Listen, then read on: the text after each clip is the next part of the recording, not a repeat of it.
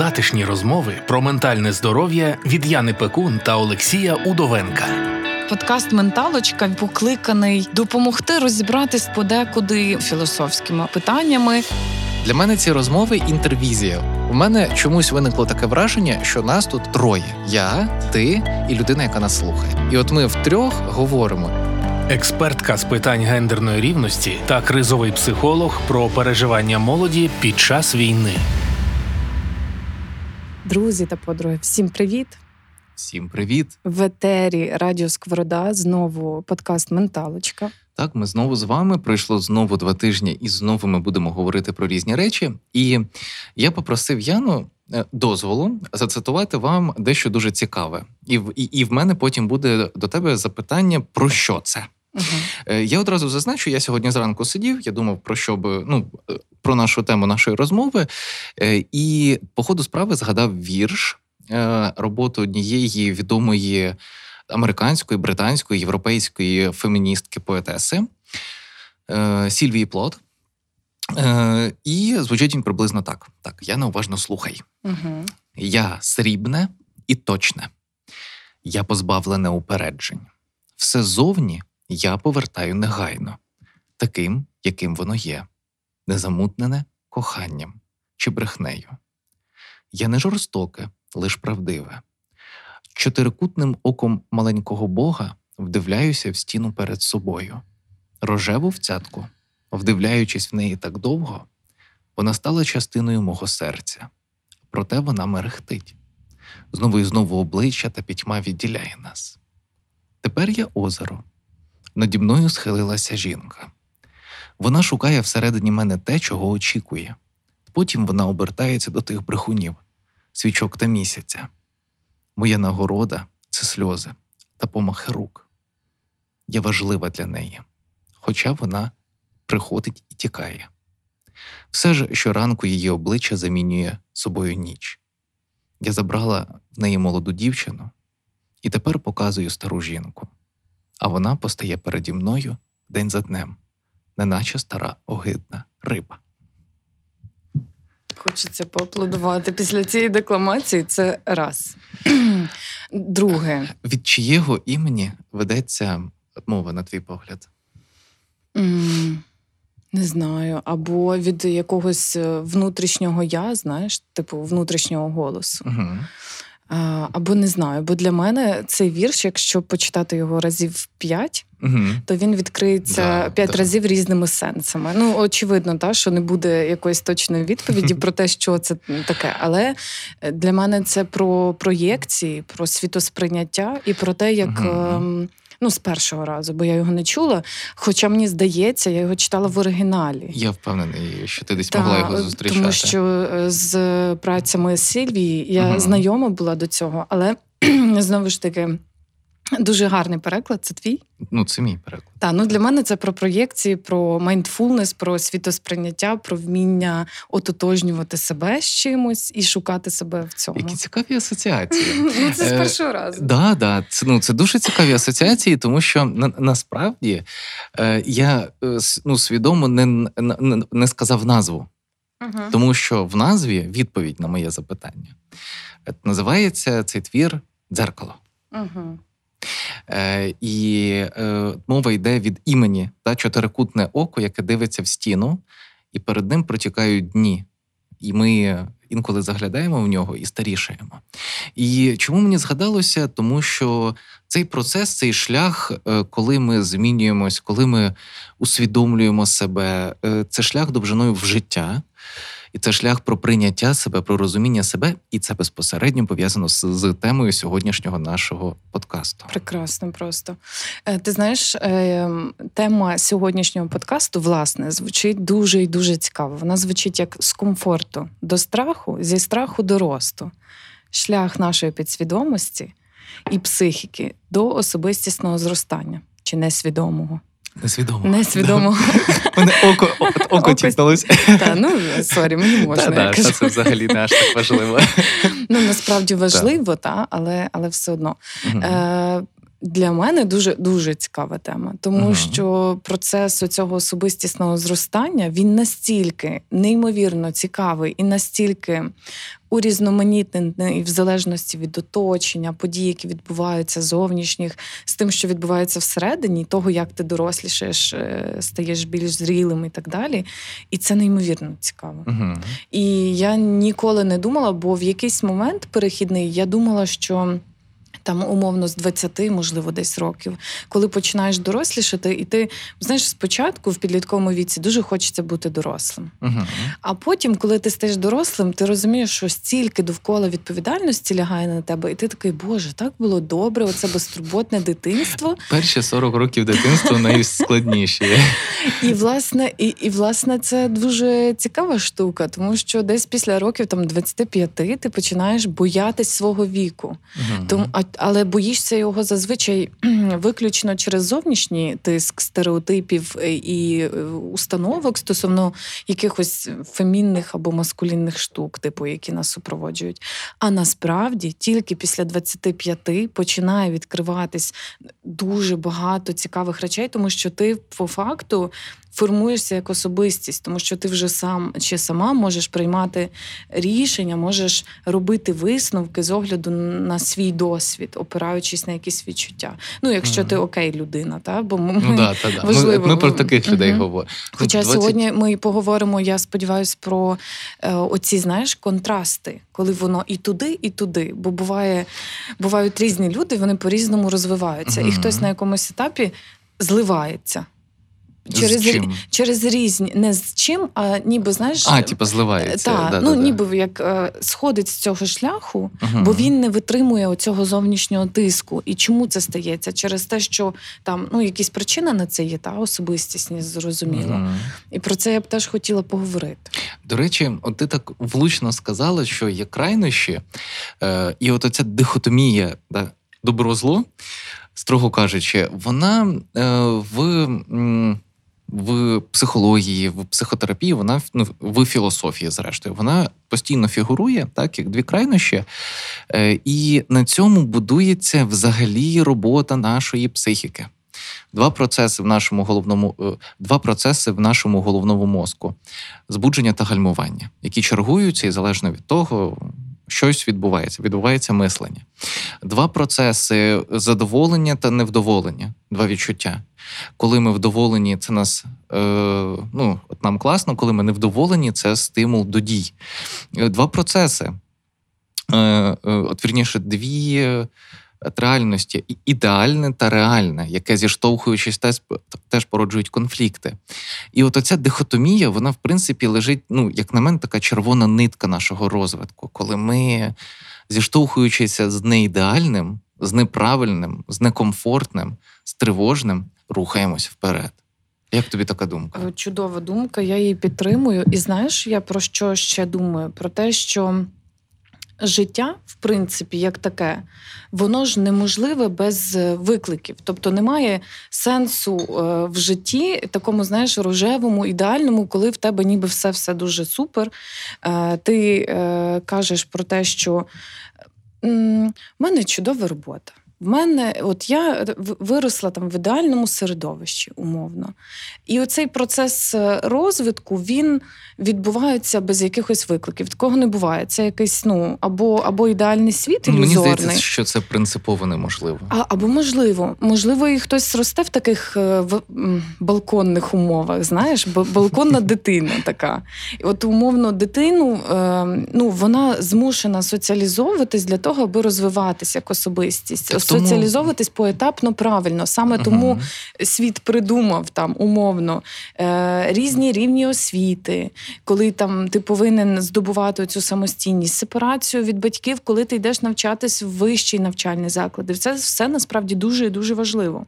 Але це, от е, я тільки такий поінт хочу додати, що воно е, складає сутність ем, розвитку людини не тому, що ми це придумали, да?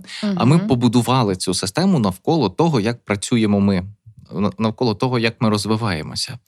Е, І от навіть ну, е, це не зовсім такий е, стандартно-психологічний погляд, це більше до психодинамічної школи, тобто психоаналітиків, але вони взагалі вважають, що наше життя починається з травми народження. Мгм. Коли ми зіштовхуємося зі світом, такі опа, тут треба їсти, тут є голод, тут є холод, тут немає мами поряд.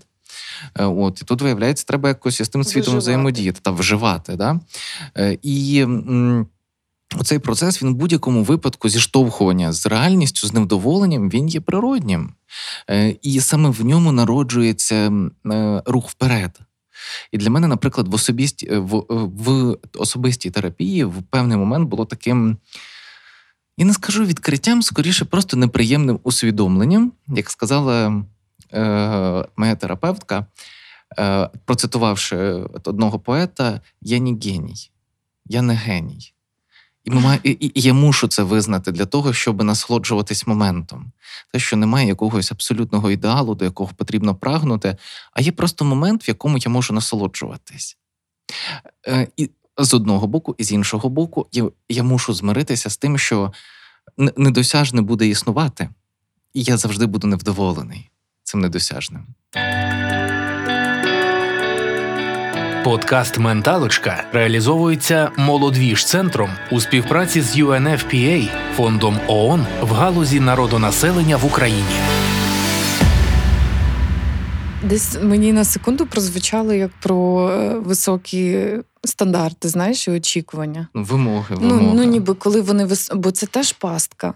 Розумієш? Мгм. Бо для мене умовно людина, ем, чому я сказала, для мене це і про майндфулнес, це про відчуття ніби себе в моменті. Той Мгм. вірш, про який ти Да, почав да, да, говорити.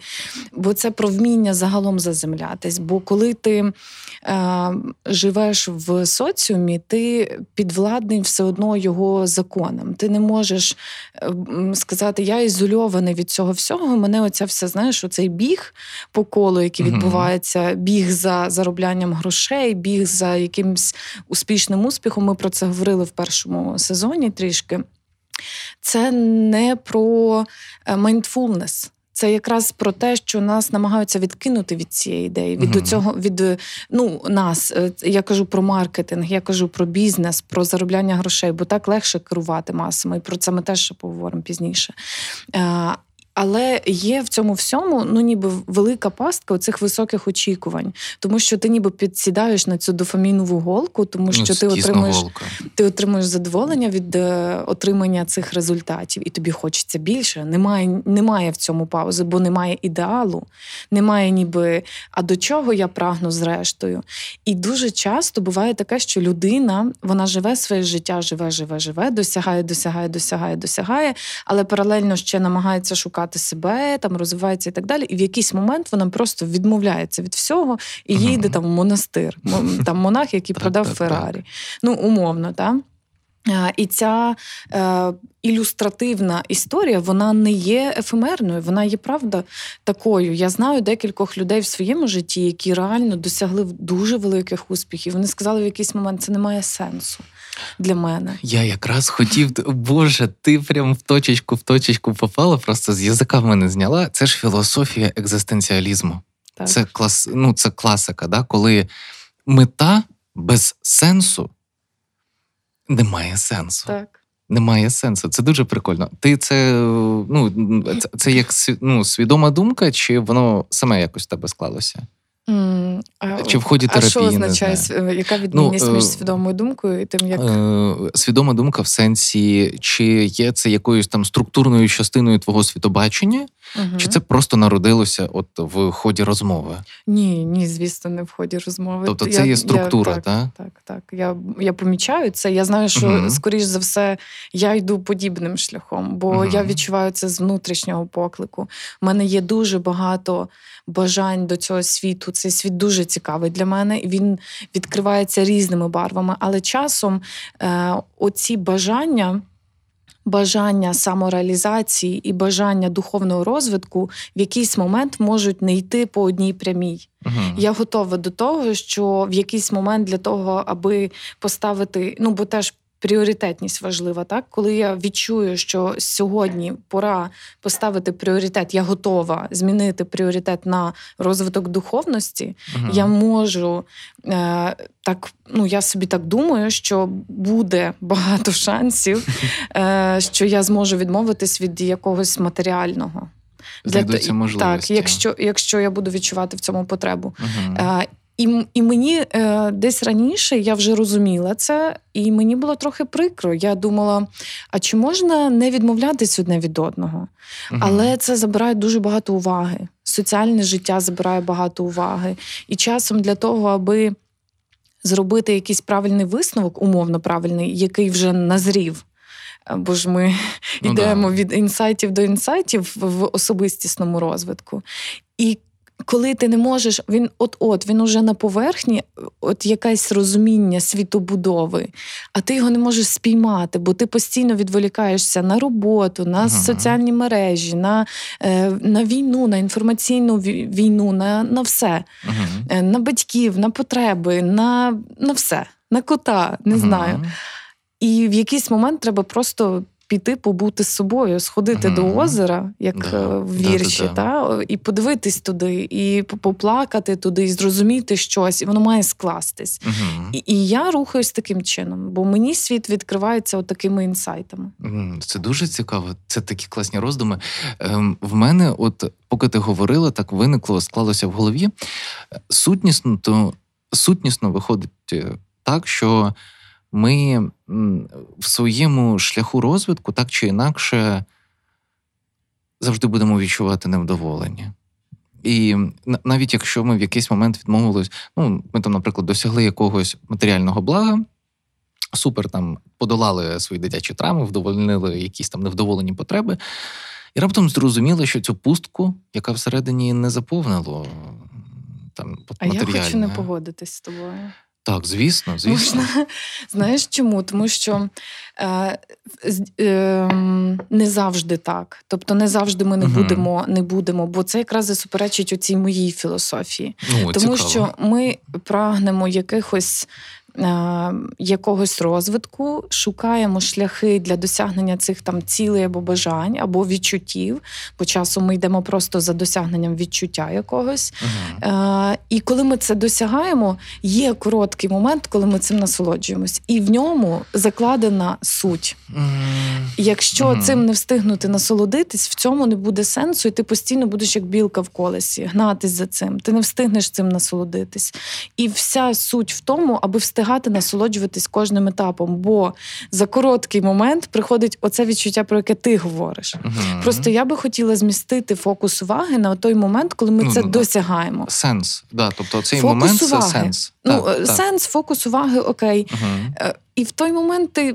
Ти мусиш відчути, просмакувати цим, uh-huh. бо тоді воно втрачає сенс, бо вся попередня праця, яка вкладена в цей шлях, вона uh-huh. просто не має значення. Угу. А це так не має бути. Ну тобто, це тоді біг по колу. Тут і, і тоді штука. це про високі стандарти і очікування. Тут дуже цікава штука. От Якщо тут говорити про цей от короткий момент, да, коли ми відчуваємо вдоволення, то від чого ми його відчуваємо? Від досягнення цілі. Якщо це була ціль. Бо так. не завжди це конкретна ціль. Ага, Розумієш? Тобто це, ти маєш на увазі, наприклад, просто моменти якогось там вдоволення матеріального, там вдоволення потреби в увазі, от щось таке?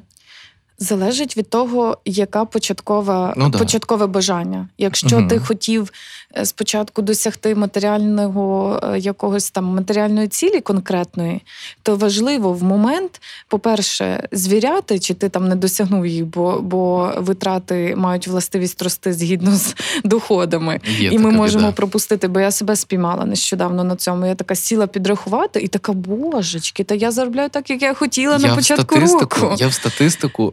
І я сказала, не хочу заходити. Ну не хочеш, а треба. Розумієш, треба для того, для того, щоб зрозуміти, чи ти чи ти ну досягнув, бо ти інакше не провідчуваєш вдячності і насолоди цим. Угу. І я така: окей, та ти супер, ти зробила все, що маєш. І я Встигаю зараз цим насолодитись ага. для того, аби зрозуміти, куди йти далі. Бо ще не не виникає бажання, бо і потреби, і доходи, як ну це якщо про матеріальне воно говорити, в балансі, воно так? в балансі, ага. і от цим балансом треба насолоджуватись по максимуму. Ага. Бо скоро прийде момент, коли я скажу, я хочу дорожче щось. Для цього мені треба більше грошей заробляти. Яким чином мені заробляти більше грошей? І тоді мій фокус уваги зміщується на мою роботу і на те, яким чином я можу вдосконалити свої навички для того, аби підняти там умовно свій чек. Ну, нехай Ага. звучить так трохи. До речі, Але якщо в тебе ціль була не фінансова, а ціль стосувалась е, якогось іншого поінту, наприклад, духовного розвитку. Мгм.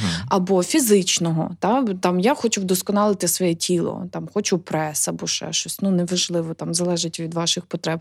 Чому там? І коли ти цього досягаєш, треба цим насолодитись, бо скоріш за все прийде момент, коли ти це почнеш знецінювати. Ти забудеш про це.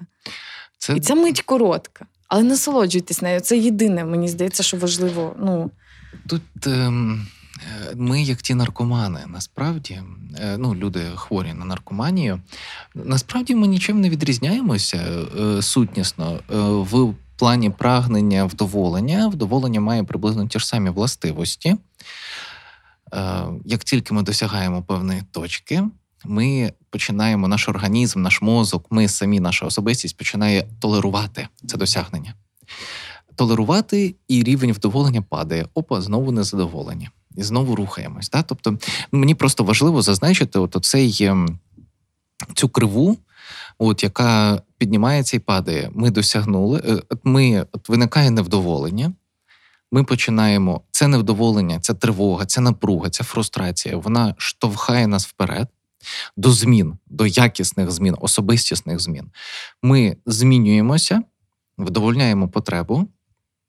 Ну, тобто, ми там десь на піку свого вдоволення знаходимось, і далі це вдоволення, воно довго не триває. Воно далі падає знову до якогось незрозумілої фрустрації, яку ми знову шукаємо. А чого мені знову не вистачає? угу. І ми починаємо знову шукати. І от оцей процес е, я хочу зазначити, що він, в принципі, є шляхом людини сутнісно. Угу. Тобто, ну так ми складені, така наша фізіологія, нейрохімія, що ну по-іншому бути не може. Ем, єдиний тільки момент, що ми можемо насолоджуватись цим процесом, як ти сказала, а можемо страждати в ньому постійно. І це абсолютно два різні ем, Під- ну, підходи. Да, людина. Я впевнена, що людина здатна змінити цей підхід через усвідомлення, якщо їй це не комфортно, тому що є такі фатальні жертви, люди, які живуть в позиції жертви, і для них це все комфортно. Там і оця завчена вигода, і оці всі Мгм. штуки. Тобто є дуже багато плюшок для них. Увага, якесь співчуття ефемерне, хоча воно насправді не співчуття, а жалість. Ну, одним словом, але це може бути вигідно для цієї людини. І вона може не помічати того, що вона живе в позиції жертви. Таке ж буває ну, часто. таке часто буває. І ця людина, вона ну вона пливе по течії, вона не здатна насолоджуватись життям, або вона насолоджується вигодою від цієї позиції. Мені здається, вона страждає просто. Ну, страждає. Але чому вона страждає і не змінює цього? Ну, бо це вигідно для Ну, неї, ну, тому що що вона таким та. способом отримує свою любов, увагу, угу. співчуття і так далі.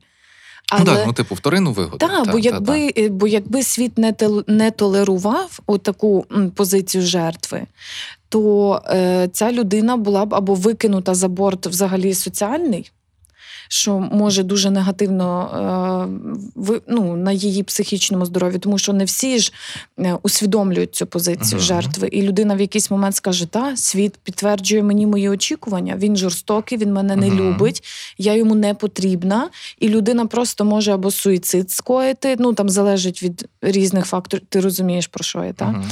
або вона просто стає там відкинута соціумом, тобто стає бездомною особою, або там ще ну бо та, якщо її викидає ця машина соціальна, тому тут все дуже дуже пов'язано. Це дуже тонкі е, штуки. Ну тому, до речі, я зауважував про дихотомію.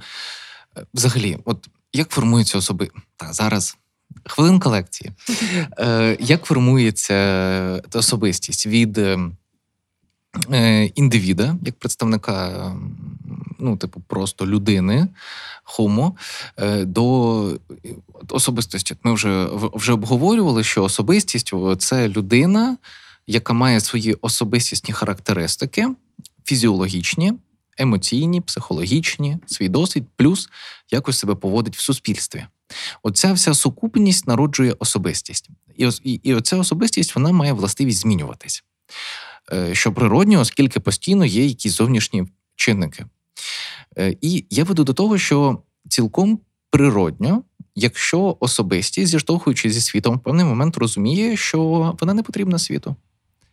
І цей момент я особисто б назвав моментом дорослішання, да, сепарації від такої умовної, умовного образу, який е, ем, вказує шлях. Це може бути образ батьківський, це може бути образ намальований ідеал. Так? Е, і в ході відділення від цього ідеалу та усвідомлення, що його не існує, ідеалу в сенсі ідеї, якогось прагнення, яке вказує шлях, ми розуміємо, що залишається момент, і е, ми маємо брати від життя, а не життя має давати нам. На жаль, це не завжди відбувається. Складна думка. Не складна, вона мені не відгукується. Просто так. я сьогодні так, вередлива так, людина. Так. знаєш. Це цікаво. Це ж ми просто це дуже просто рано дис... записуємось. Може, ну, може це це просто дискусія. Ну це, Ні, це, це складні речі. Е, Вони ми маємо право думати по-різному. Звісно. Це дуже цінно. Угу. Ну тобто, ну, це тому ми це тут. да, це тому ми тут. дуже добре. Та? Е, Я просто думаю про те, що. Дорослішання це не той момент, коли ну для мене особисто та дорослішання це не той момент, коли ти розумієш, що ти не потрібен світу. Це той момент, коли ти розумієш, що навпаки цей світ може приймати тебе різним, і ти можеш знайти собі місце в цьому світу незалежно від того, звідки ти, хто ти, хто твої батьки, а залежно від того, як ти ну, яка твоя соціальна поведінка в соціумі, якому ти знаходишся. Так я про це і кажу. А ти кажеш про те, що цей світ ну дорослішання це тоді, коли ти розумієш, що ти не потрібен цьому світу. Е, не зовсім. Е, я ем, скоріше вказую на послідовність подій, коли спочатку ми усвідомлюємо, що ми не потрібні світу, а потім ми розуміємо, що світ потрібен нам. Не світ нам указує шлях, а ми беремо цей шлях у світові. Тобто ми його собі створюємо, ми його собі придумуємо як мету. Е, і, Тобто, вся думка в тому, що не світ винен нам. Він нічого, ну він тут він є сам по собі. Він просто існує. Е, він не вказує, він не пояснює, він е, не от він як дуже погана гра комп'ютерна без е, вказівників.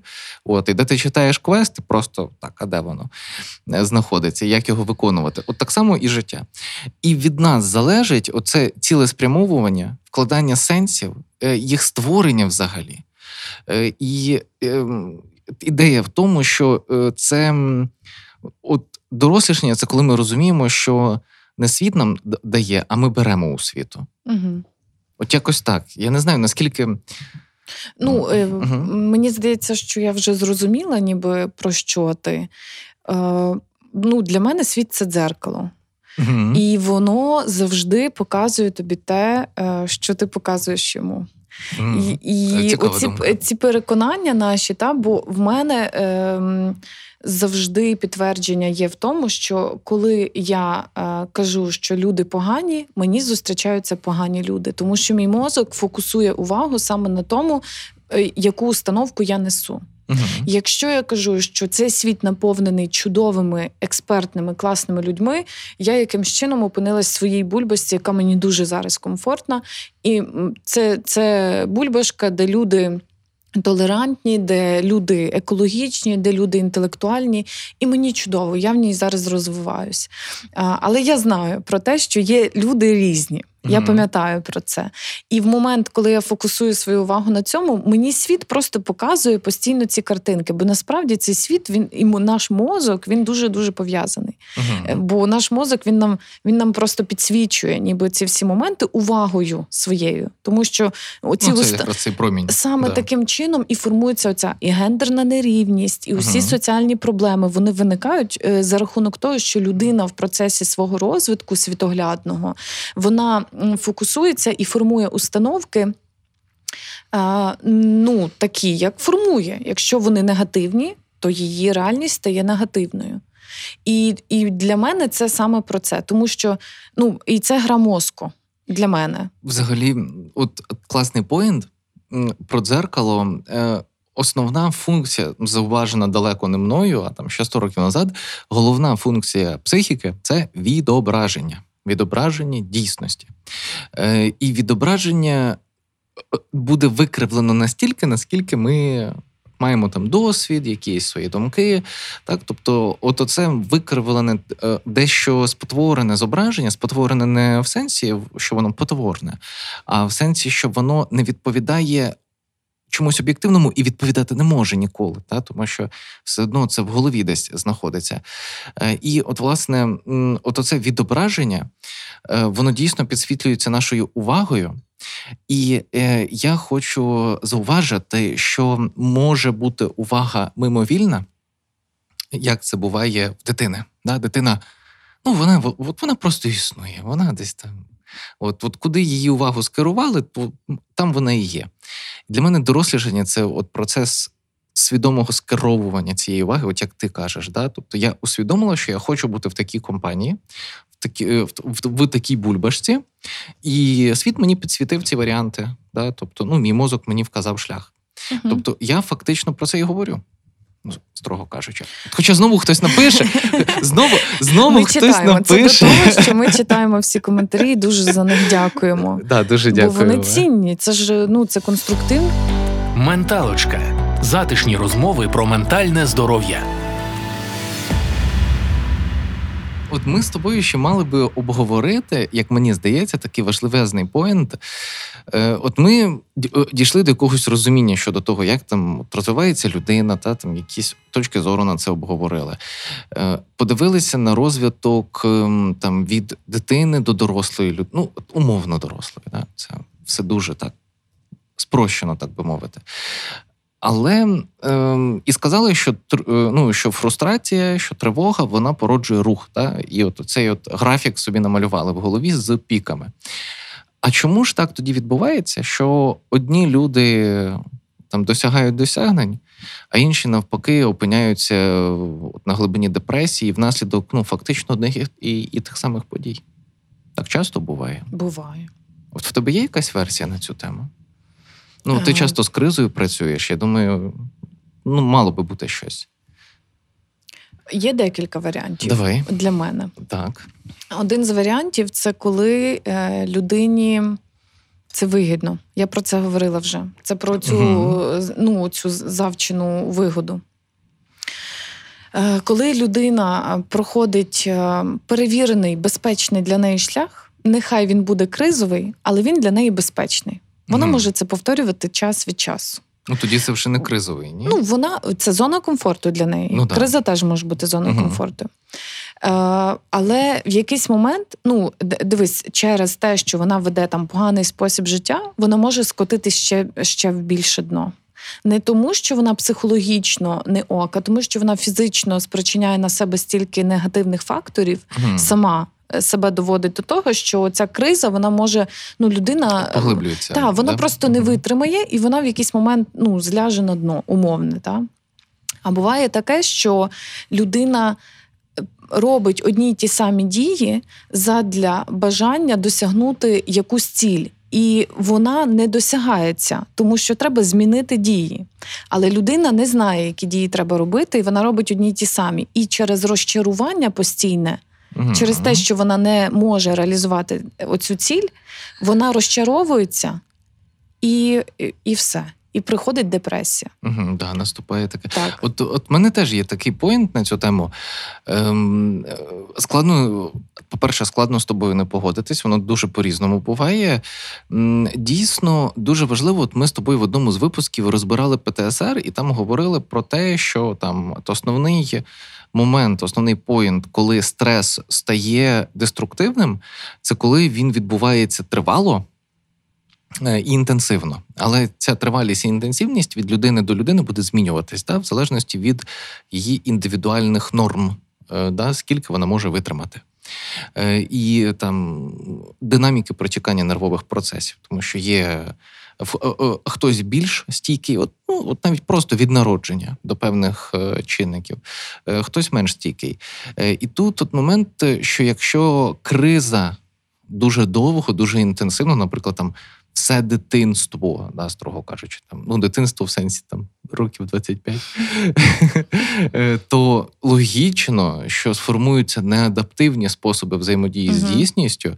Логічно, що психіка до того моменту вже не буде витримувати, і логічно, що буде наступати оця дезадаптація, да, депресія там чи ще щось. Тобто е, дуже важливо з дитинства давати дитині можливість побачити е, екологічні способи виходу з якихось кризових ситуацій, угу. тому що вона інакше не зможе. Ну, умовно, якщо дитина народжується в сім'ї, де є деструктивні способи поведінки, е, складні життєві обставини, які нікуди не зникають, і отаке, отака соціальна естафета постійна, то дитині дуже важливо, аби допомогла. Ну, повертаємось до другого е, епізоду. Суспільство повинно допомогти угу. дитині показати, а яким чином можна діяти інакше і е, сформувати причинно-наслідкові зв'язки. Бо я погоджуюся, що коли дитина народжується в сім'ї, е, ну оце от власне вплив середовища, він, він первинно важливий. Тому що чому дитину потрібно віддавати в навчальний заклад для соціалізації, якраз для того, аби вона формувала свій світогляд е, і бачила, які взагалі бувають механізми і способи комунікації, соціалізації, інтеграції в соціум, того, як можна вирішувати питання, як можна досягати очікуваного. Ну, от оці всі моменти. Вони тонкі, їх складно пояснити, е, не е, піддавши дитину соціальній взаємодії з іншими людьми людьми. Е, я б навіть е, знаєш, додав би до цього. Е, та суспільна взаємодія вона по-любому впливає, вона по-любому потрібна і по-любому буде в будь-якому випадку. Але е, я би в центр уваги все ж таки поставив е, невдоволення. Е, Тому що я поясню, чому Е, суспільство може бути різним, і якщо суспільство не е, якщо суспільство і взагалі обставини пропонують абсолютне вдоволення потреб, е, всіх, е, то нам немає до чого прагнути та uh рухатись. uh Е, І е, особистість народжується, як на мене, якраз таки в суспільстві, яке е, зберігає баланс між е, фрустрацією особистості. Е, та, от, як ти кажеш, екологічністю. Да? Тобто е, сам процес дорослішання не може бути абсолютно комфортним. Але і не має бути абсолютно ну, комфортно. Я погоджуюсь, але дуже важливо, е, щоб у будь-якої людини базово були забезпечені мінімально базові умови для виживання. Ну, було б непогано. Ну насправді десь воно так і задумано в структурі, та що держава повинна забезпечити там молодій сім'ї умовно. Ну, та, по коли, задумці, так. Ну, коли ти народжуєш дитину, тобі держава виплачує якісь там мінімальні кошти для допомоги. Чому? Тому що ти втрачаєш як жінка свою працездатність на той момент, коли в тебе є маленька дитина. А тобі треба про неї подбати. І для того, щоб тобі подбати, ти мусиш якимось чином матеріально бути, хоча б якось мінімально окей людей. І держава тобі платить ці мінімальні кошти. Зрозуміло, що їх недостатньо та для того, аби почуватись комфортно. І тоді ти мусиш починати. Ну, бо дитина ну, росте, потреби її ростуть. Твої потреби теж як людини ростуть.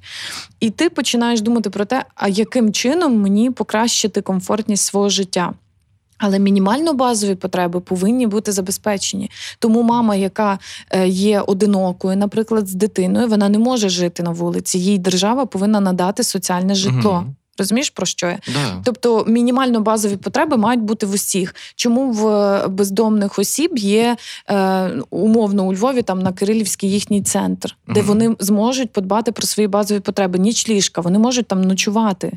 Інше питання, чого вони цього не роблять, там, бо не всі хочуть, ну там ну, по-різному да, буває. Да, так? Люди на вулиці по різним причинам. Але держава має забезпечити оцей якраз соціальний мінімум, який має бути для того, щоб зробити крок вище і покращити свої комфортні умови. Бо типу, державі типу, дати теж можливість, вигідно. дати можливість просто так. Бо коли людина починає розвиватись і починає досягати якихось умовно матеріальних успіхів, тобто дбати про свою комфортність життя для держави це вигідно на будь-якому етапі. Ну, Вона вступає в економічну і взаємодію. Це, і це він він. Да, тобто да. мені вигідно, державі вигідно. Але якщо немає цієї бази, то людина не здатна а, зробити наступний крок. Ну, одиниці здатні, ну зрозуміло, та які там можуть з шляхом комунікації вирішувати собі соціальні там проблеми е, якимсь чином. Та і, і ті, які адаптивні в принципі uh до кризових умов, там такі кризові менеджери та по життю.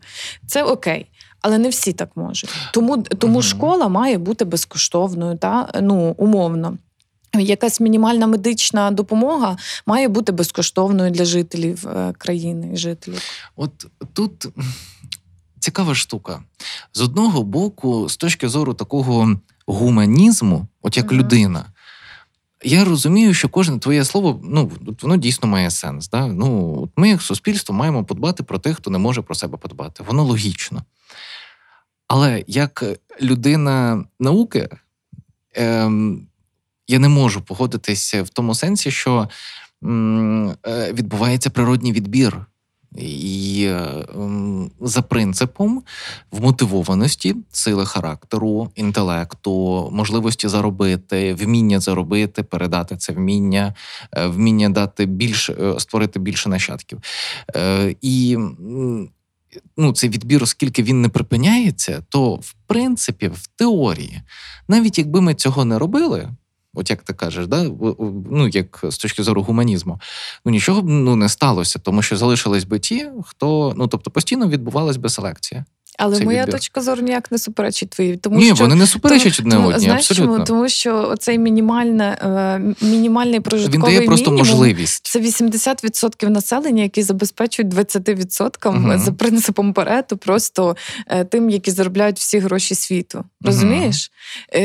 Ніде воно не дівається. Але ми не можемо просто взяти і виконати всіх як Я ж кажу, з точки в... зору гуманізму, ми цього не можемо зробити. Так, і світ це не Спарта, знаєш, де ми слабких маємо викидати в урвище. uh Бо е, світ е, має дуже дуже багато глобальних криз, е, і ці кризи вже вносять свої оці корективи в природній відбір.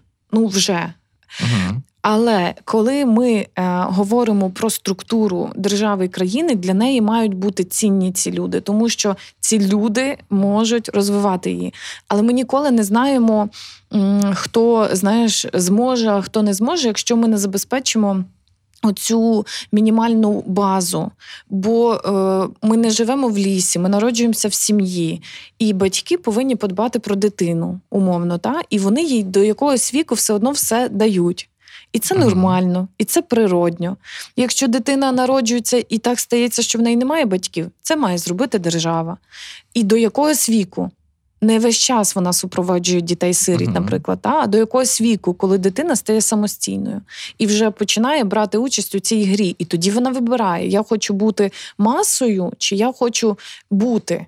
А яка uh-huh. моя ціль? Я хочу бути Який про матеріальне, чи я хочу бути таким, чи я хочу баланс і в тому, і в тому. І це вибір. Це завжди вибір. Людини завжди є вибір. Тобто ти говориш про те, що ми маємо забезпечити вибір.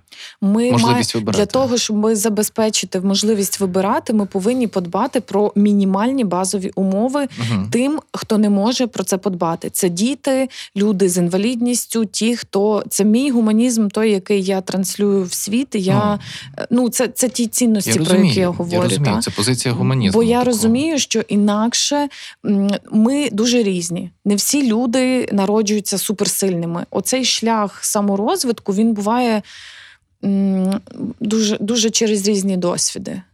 І якщо людина не має оцієї подушки, такої мінімальної, я не кажу про якісь там суперумови, то е, їй значно е, легше буде зламати собі руку і ногу, коли вона впаде.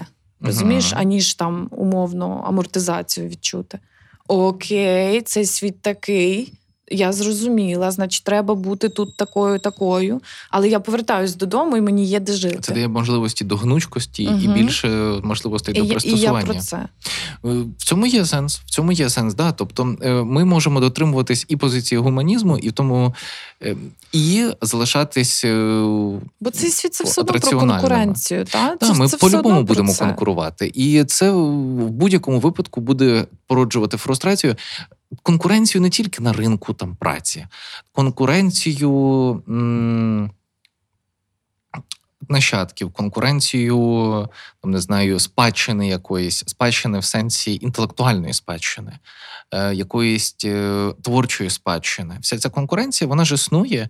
Е, і е, всі ці ринки та конкурентні вони існують самі по собі, е, і немає якоїсь необхідності на них впливати. Ми просто можемо забезпечити їм функціонування, фактично. Да?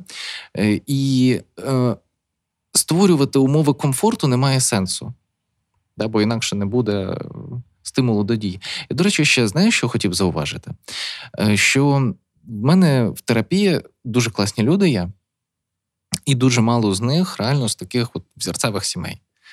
Е, І здебільшого ті люди, з якими хто приходить до мене в терапію, ну ми якось не знаю, мечимось, да, це така ну, специфіка роботи, е, що має відбутись там от певний мета, ментальний конект. От з ким ми мечимось, це прикольні люди, е, які переважно все ж таки здебільшого з сімей не. Не суспільно забезпечених, або ну не завжди вірніше, да? ну хоча не всі. Ну, Маєш на увазі не е, яких? Ну, е, тобто, на яких конкретно сімей? Е, Ну, СЖО. Та, тобто, ну, це, Але це люди, які мають мінімум. Розумієш? Це не люди з е, сімей, які не ма, не мали домівки. Так, да, я погоджуюсь, я погоджуюсь. Це абсолютно інша історія. Е, І да, і вони далі мали свій шлях цього невдоволення, фрустрації, і з часом досягли якогось успіху, потім усвідомлення, і і, і, потім якимось чином ще й заробили гроші, щоб ходити до терапевта. Так слухай, я тобі більше скажу. Я е, завжди все життя відчувала, що моя сім'я недостатньо забезпечена матеріально. Це не означає, що це було реальністю. Ну, це ну, про відчуття. На той, на той час це могло бути абсолютно середньостатистичним ну, мінімумом там умовним. Та? Або ну, це окей, середньостатистична сім'я. Але я, як людина, яка внутрішньо відчувала цю фрустрацію завжди, та? бо я розуміла, що для мене комфортність умов дуже важлива. Я відчувала, що щось не так. Я хочу інакше. Угу. Але це не означає, що моя сім'я була якась не така. У мене був свій дім, у мене був одяг, була безпека, була їжа, була любов, була прийняття. В мене був максимум, розумієш? І все одно а я це відчувала. А я це відчувала uh як мінімум, тому що для мене, от мені там не вистачало чогось. Умовно, матеріального там чи чогось такого, та бо я е, прагнула, бо в мене були такі пріоритети в дитинстві, бо я хотіла бути якоюсь умовно. І коли ти цього не усвідомлюєш, ти починаєш відчувати якесь ну, таке загальне незадоволення. Бо ти ще не розумієш, е, ніби що саме тобі не ok. Uh-huh. Але з часом, коли я подорослішала, я зрозуміла, що там було все навіть супер ok умовно розумієш? Бо я побачила світ, я побачила, як буває, та буває, коли все в дитини є повний там full, okay, це класно, але вона тоді стикається з іншими викликами. А в мене ідеальна сім'я була саме для того, аби я розвивалась так, як я розвивалась. І от ну прекрасніше не могло скластись. Угу. Я опинилась саме там, де мала опинитись. Умовно. Угу. Сутнісно, угу. все одно ж через невдоволення дійшла до усвідомлення, так? Да. То то я ну, так, ну через так, невдоволення. Тобто, на якому б рівні ми не були вдоволення там потреб, все одно в певний момент все одно виникне невдоволення. Але тобто, це до моменту усвідомленості. Дорослості такої, та? бо коли ти вже дорослий, ну ти просто ти, не усвід... Е, ну, усвідомлюєш своє невдоволення. Ти ти усвідомлюєш і, і можеш зрозуміти, ну, якщо ти, в принципі, людина розумна, то ти можеш зрозуміти, чи а де може об'єктивності цього невдоволення. Бо зрозуміло, та, що е, ну, ми схиляємось до того, що нам треба аналізувати свої відчуття. Це uh дуже суб'єктивне поняття. Що таке аналізувати свої відчуття? Є речі конкретні, наприклад, там ми ми відчуваємо щось конкретно, що нам не ок або ок, і так далі. А є оця фрустрація, вона ж дуже тонка. Насправді це роз, ну, таке невдоволення, роздратування, щось щось не так. І ти можеш це проаналізувати необ'єктивно. Не сказати, бо причиною цієї фрустрації не завжди може бути. От мені треба наступний рівень якийсь там, от мені треба досягти якоїсь там цілі. Це може бути якась інша причина, яка тобі зараз не очевидна. Проблеми зі здоров'ям, наприклад. Угу. Вони теж можуть кидати оцей фон фрустрації, яку ти відразу можеш не усвідомити. І об'єктивно не оцінивши ці штуки, Джерело. Е, Мгм. Я здається, там я зрозумів про що ти. Ти маєш на увазі джерело фрустрації. Мгм. Ну, це дуже да. Ну да, напевно, бо воно буває дуже різне, його дуже складно проаналізувати відразу. важливо, розумієш? важливо його розуміти. Да, Важливо, але складно. Да, зазвичай Складно, тому що е, це пошук. я, як людина, яка народилась, мені здається, з цим відчуттям, Мгм. я така так само. вже з років трьох відчувала це фонове таке, знаєш. Мгм. Ем, я розумію, що дуже довгий період, дуже довгий період часу. Послухайте, який акцент я зробила Да, на слово да. дуже. Е, Я не розуміла абсолютно джерела цього, цієї фрустрації. Мгм. І це, і це ускладнює е, процес твого саморозвитку і пошуку відповідей. Здається, це створює цей процес. І створює, і ускладнює. Тут е, Ну, бо ж процес би і так був, та? але без фрустрації він би був Він або би не з, був. з розумінням фрустрації, причини А, фрустрації, він би був. Е, Можливо, швидший, Цілеспрямованіший, цілеспрямованіший з меншою кількістю помилок. Ну, Тут цікава штука насправді, тому Цікаво? що тут цікава штука, тому що ем, пошук джерела фрустрації, невдоволення це теж шлях до вдоволення. Абсолютно. І, в цьому да, теж є сенс. Да, в цьому весь сенс. Е, і це абсолютно природні етапи, які ми е, проходимо там в 12 Ми розуміємо, що ми особистість виділяємо себе від світу. Там в, в 25 ми раптом з'ясовуємо, що ми не генії. Там в 35 ми з'ясовуємо, що взагалі от наше життя там якесь ще абсолютно інше. Е, Та там ну, вікові кризи вони просто існують самі по собі, приблизно тут відбуваються в одному і тому самому віці. Е, І це просто нормальні етапи, коли ми приходимо до чогось і змінюємося. От ми накопичуємо к- кількісні е, показники. Да? От ми пробуємо багато всього, а потім так клац, це переходить в якість. І ми стаємо якимось іншими просто. Менталочка з Яною Пекун та Олексієм Удовенком. Знаєш, про що ще я би хотіла поговорити? Угу. Ем, я би хотіла поговорити про оптимізм і песимізм. Бо, попри внутрішню таку фрустрацію, я не знаю звідки і як це відбулось, але просто я от така є, що у мені дуже багато оптимізму. Е, попри те, що я вмію сумувати, вмію, вмію драматизувати, в- в мене є повний спектр цих всіх е, емоцій, відчуттів. Але я сама по собі дуже оптимістична людина. Ну от і оцей оптимізм він просто допомагає мені жити. Навіть коли я відчувала цей депресивний епізод, Мгм. я розуміла, що в мені є так багато оптимізму, я можу на нього опиратись. Мені просто треба знайти от джерело, де я його там раніше брала. Знаєш, бо це теж був перефокус уваги. Але є люди, які самі по собі, от вони ну це не про психотип людини, та флегматик, там ще це про песимізм. Це я от маю на увазі такий, і все добре в людини. І вона народилась ну, в середньостатистичній сім'ї, і вона працює на роботі, і вона окей, але вона сама по собі. Ну, от вона живе в цій системі, але бачить її от просто сіро, песимістично або ніяк. Від чого це залежить? І чи можна це змінити з часом? Ну, перш за все, це може бути просто ну, буквально органічні враження мозку. Ну, в нормі, в нормі як відбувається, от, от те, що в нас в голові відбувається, в нормі виділяються, ми бачимо стимул, виділяються гормони, ми відчуваємо невдоволення. Це невдоволення породжує мотивацію. Мотивація до дій породжує самі дії. Е, вірніше, мотив породжує мотивацію, мотивація є самими діями. І коли ми досягаємо якогось, е, якоїсь мети, чогось, е, виділяються нові гормони, нейромедіатори, сполуки, які ну, відчуваються нами на емоційному рівні як вдоволення. Угу. Ем, тобто, з такої хімічної, з нейрохімічної точки зору, в принципі, це має просто працювати. Е, і далі може бути надбудова у вигляді того, наскільки я адекватно оцінюю ймовірність вдоволення своїх потреб. Е, наскільки ця ймовірність відповідає дійсності? Мені здається, що коли ми говоримо про там за високу чи за малу ймовірність, да, коли ми неадекватно оцінюємо е, ймовірність того, що все буде ок чи так, як ми очікуємо, це є песимізм чи е, оптимізм.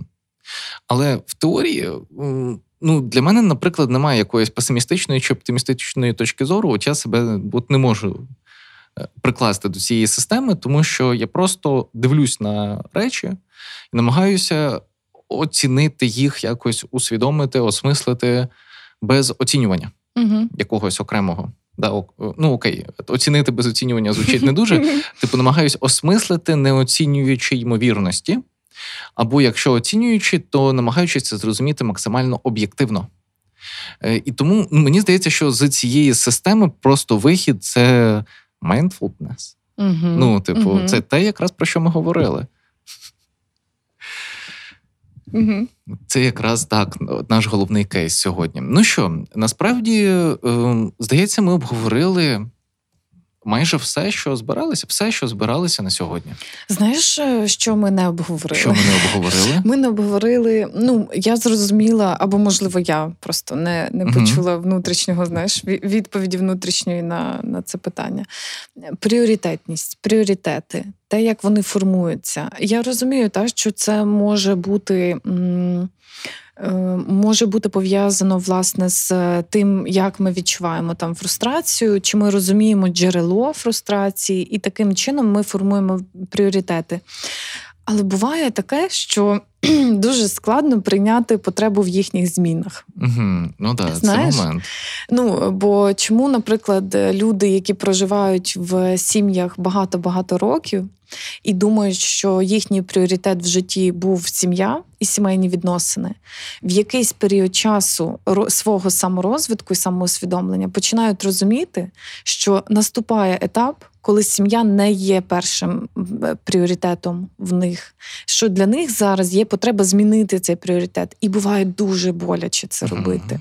Да. І часом це вони е, ну і власне в них змінюються пріоритети, і це може навіть ем, потребувати розлучення або якихось складних рішень інших, які які зачіпають не тільки тебе, твій досвід, спогади, а й інших людей, впливають на їхнє життя і і впливають на те, що їм доведеться теж змінювати якось свої пріоритети, або ну або не змінювати. Неважливо. А в тебе були епізоди зміни пріоритетів у твоєму житті?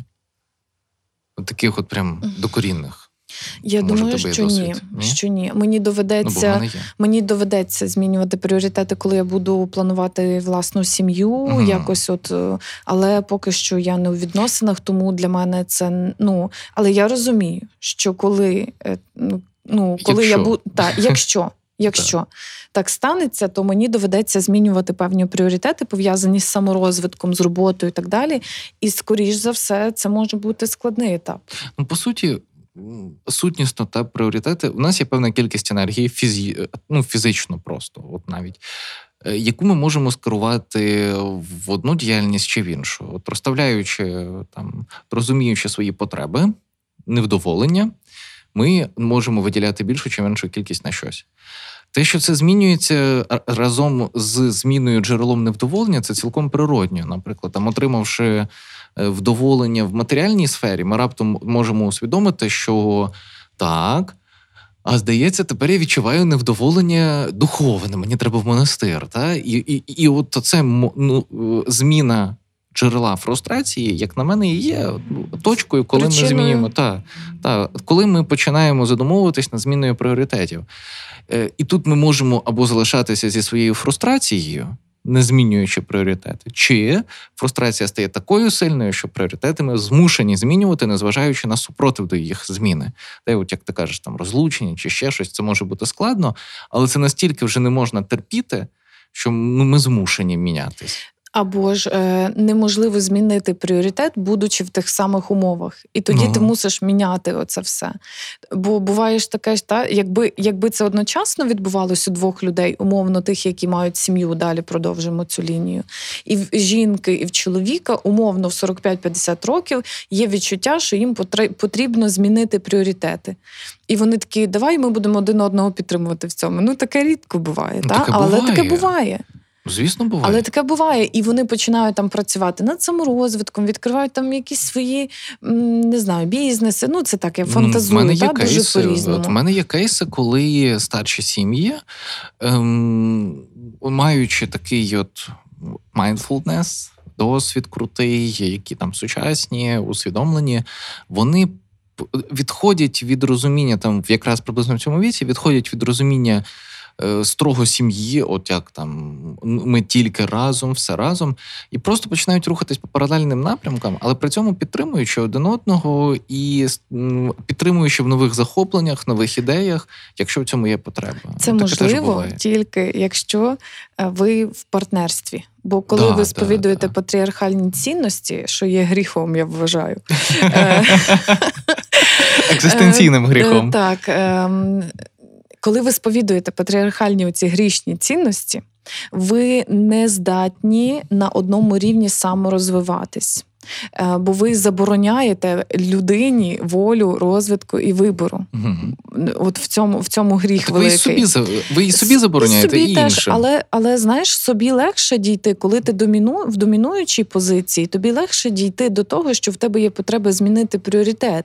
Мгм. І ти такий, окей, я е, розлучаюсь з тобою, дружино. Ну, це поганий приклад, я вам кажу. Він нехай він не стигматизує чоловіків. Це просто Мгм. поганий приклад патріархальної родини. І, і коли чоловік каже: Я зрозумів, що в мене зараз зміниться пріоритет, мені треба там щось інше. А жінка весь цей час присвячувала е, сім'ї і, і вірі в те, що сім'я це головне. Бо вона е, опинилась в таких умовах. Та? І, е, і тоді для неї оця зміна пріоритету чоловіка, бо він в домінуючій позиції, Мгм. вона може бути руйнівною. І, і вона ніби почувається обманутою, Мгм. але й для неї це може стати Стимулом до можливістю, можливістю зрозуміти, що вона жила і обмежувала себе е, чужими стереотипами і установками. Тут є ще І одна вона має хитрість. право на зміну свого пріоритету на себе там умовно. Тут є ще одна хитрість, е, що патріархаль, ну, патріархальний підхід він накладає обмеження е, і на чоловіка у вигляді ти не мусиш помилятись. Да? І переглядати цінності це теж про помилятись. То, це що виходить, що я раніше неправильно жив? Та де? Та не знаю. Та, Вони таке так буває. по-різному. Ну, Ти таке знаєш, буває, випадки таке буває. домашнього насильства, наприклад, кривдник е, дуже часто каже: він дозволяє собі і помилятись, і осуджувати Да, да, інших да, за помилки. Да, да, Це взагалі Це просто... нонсенс просто. Ти розумієш, це ніби ти в якомусь е, ти, ти намагаєшся Сюр. звірити реальність, це сюр, реально. І він каже постраждалій, ну е, він, він їй каже постійно, дуже тривалий період часу, що те, що я кажу, це єдина істина. Угу. Єдина. Ну, так це ж і є про не визнавати так, помилку. абсолютно. Ну, а Е, І відповідно... не визнавати, але Да. він дозволяє собі помилятися. Так, да, да. Тут ну тільки питання в тому, ну це ж розумові межі, та тобто інтелектуально осягнути, що я помилився, людина не може, але при цьому постійно помиляється і робить фігню. Або їй страшно помилитися, вона така, я приховаю це, нехай ніхто не знає, значить Ніхто ти винна. Я- я ти будиночку. винна, все. Ти все винна. Я і діти винні, і, і взагалі, якби не ви і не сім'я, я би вже давно був президентом. Ой, це така класика. Це така класика. Чому сказала Америки? Америки, Бо ми ну, Ми сьогодні в American House. так. Так, дуже красиво тут. Тут дуже затишно. Так. Ну, ніби про все поговорили. Я так, направду кажучи, дійсно хотілося б подякувати American House за те, що вони нас. От ми зараз дивимося на хвилю Шевченка. Ми зараз е, дивимося на неймовірний краєвид в класнючій локації. Радіо Сковорода сьогодні з нами. Неймовірно неперевершена О, та просто прекрасна співрозмовниця. Кризова менеджерка і хто тільки не Яна Пекун та Дуже знецінюючи прозвучало цей Чого? раз. Оце хто Да? тільки не знаєш, така ніби оці всі мої регалії, не треба їх всі назвати. Можна було просто сказати Яна. Все. Я- ну, я сказав, Олексій. не, неперевершена. О, Просто. дякую, дякую. Е, І Олексій Удовенко. Хто Е, тільки не. Кризовий психолог і автор науково-популярного блогу Олексій Псі. Дя, дякую. дякую. Почуємось за два тижні. Па-па. Затишні розмови про ментальне здоров'я від Яни Пекун та Олексія Удовенка. Подкаст Менталочка покликаний допомогти розібратись подекуди філософськими питаннями. Для мене ці розмови інтервізія. У мене чомусь виникло таке враження, що нас тут троє: я, ти і людина, яка нас слухає. І от ми втрьох говоримо. Експертка з питань гендерної рівності та кризовий психолог про переживання молоді під час війни.